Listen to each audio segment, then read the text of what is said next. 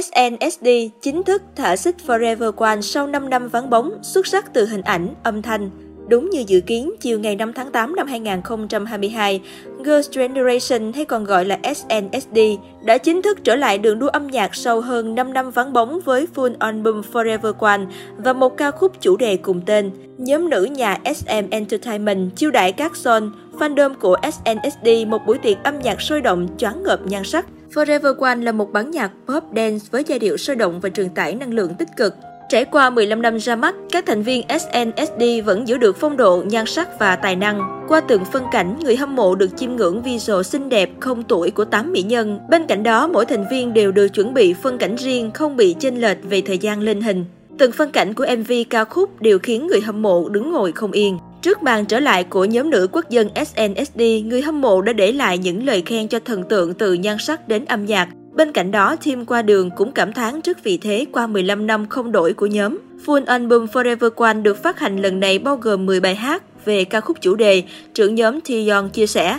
Để kỷ niệm 15 năm ra mắt, chúng tôi đã lên kế hoạch trước đó và làm một bài hát được làm riêng cho SNSD.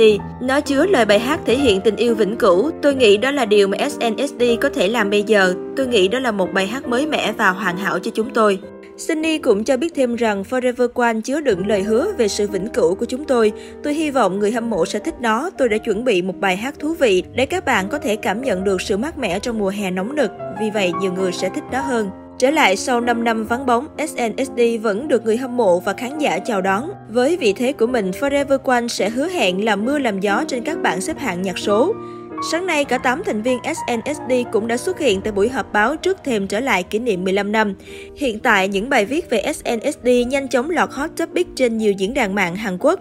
Trong đó có một topic về cách ăn mặc lạc quẻ của Hyo Jeon, trong khi các thành viên mặc các màu đơn giản như đen, trắng, xám. Men dancer của SNSD xuất hiện rất nổi bật với màu hồng, màu đại diện của nhóm.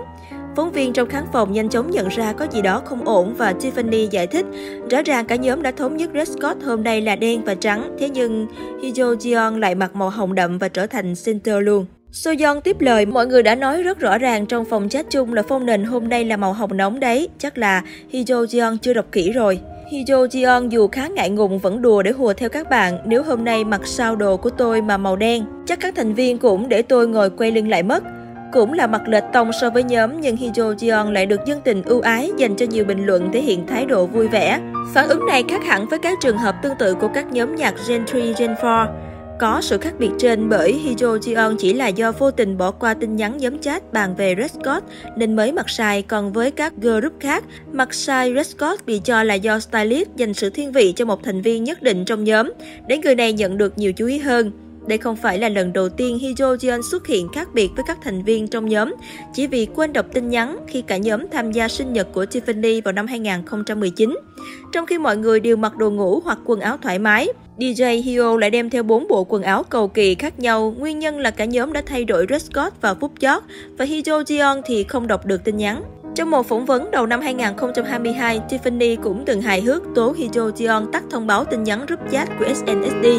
Hyo Jeon, cậu ấy chỉ xuất hiện khi nào cậu ấy thích thôi. Hyo Jeon, đừng tắt thông báo nhóm chat nữa.